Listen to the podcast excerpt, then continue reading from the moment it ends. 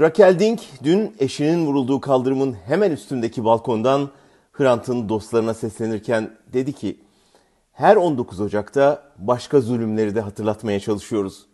Resimler yan yana konduğunda, bu acı albüme birlikte bakıldığında belki asıl katil ayan beyan ortaya çıkar diye.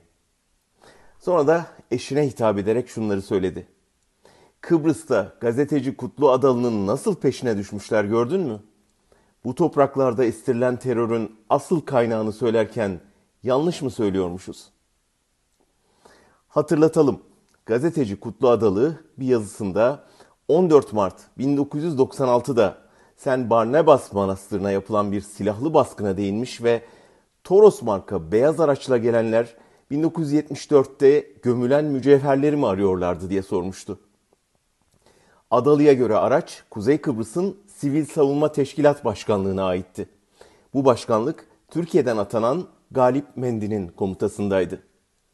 Mendi, Kıbrıs'taki görevi sonrası orgeneral olmuş ve Türkiye'de jandarma genel komutanlığına kadar yükselmişti. Kutlu'nun iddiasından sonra orada Beyaz Toros'la arama yaptıklarını doğruladı. Ama PKK'nın gömdüğü iddia edilen silahları arıyorduk dedi. Kutlu Adalı o yazının ardından ölüm tehditleri almaya başladı. Dört ay sonra da öldürüldü. Cinayetten sonra eşi kocamı öldürenlerin Ergenekoncu olduğunu biliyorum demişti. Geçen yıl Sedat Peker yayımladığı bir videoda Susurluk mahkumu özel harpçi Korkut Eke'nin kendisinden Kutlu Adaylı'yı öldürtmek için tetikçi talep ettiğini öne sürmüştü.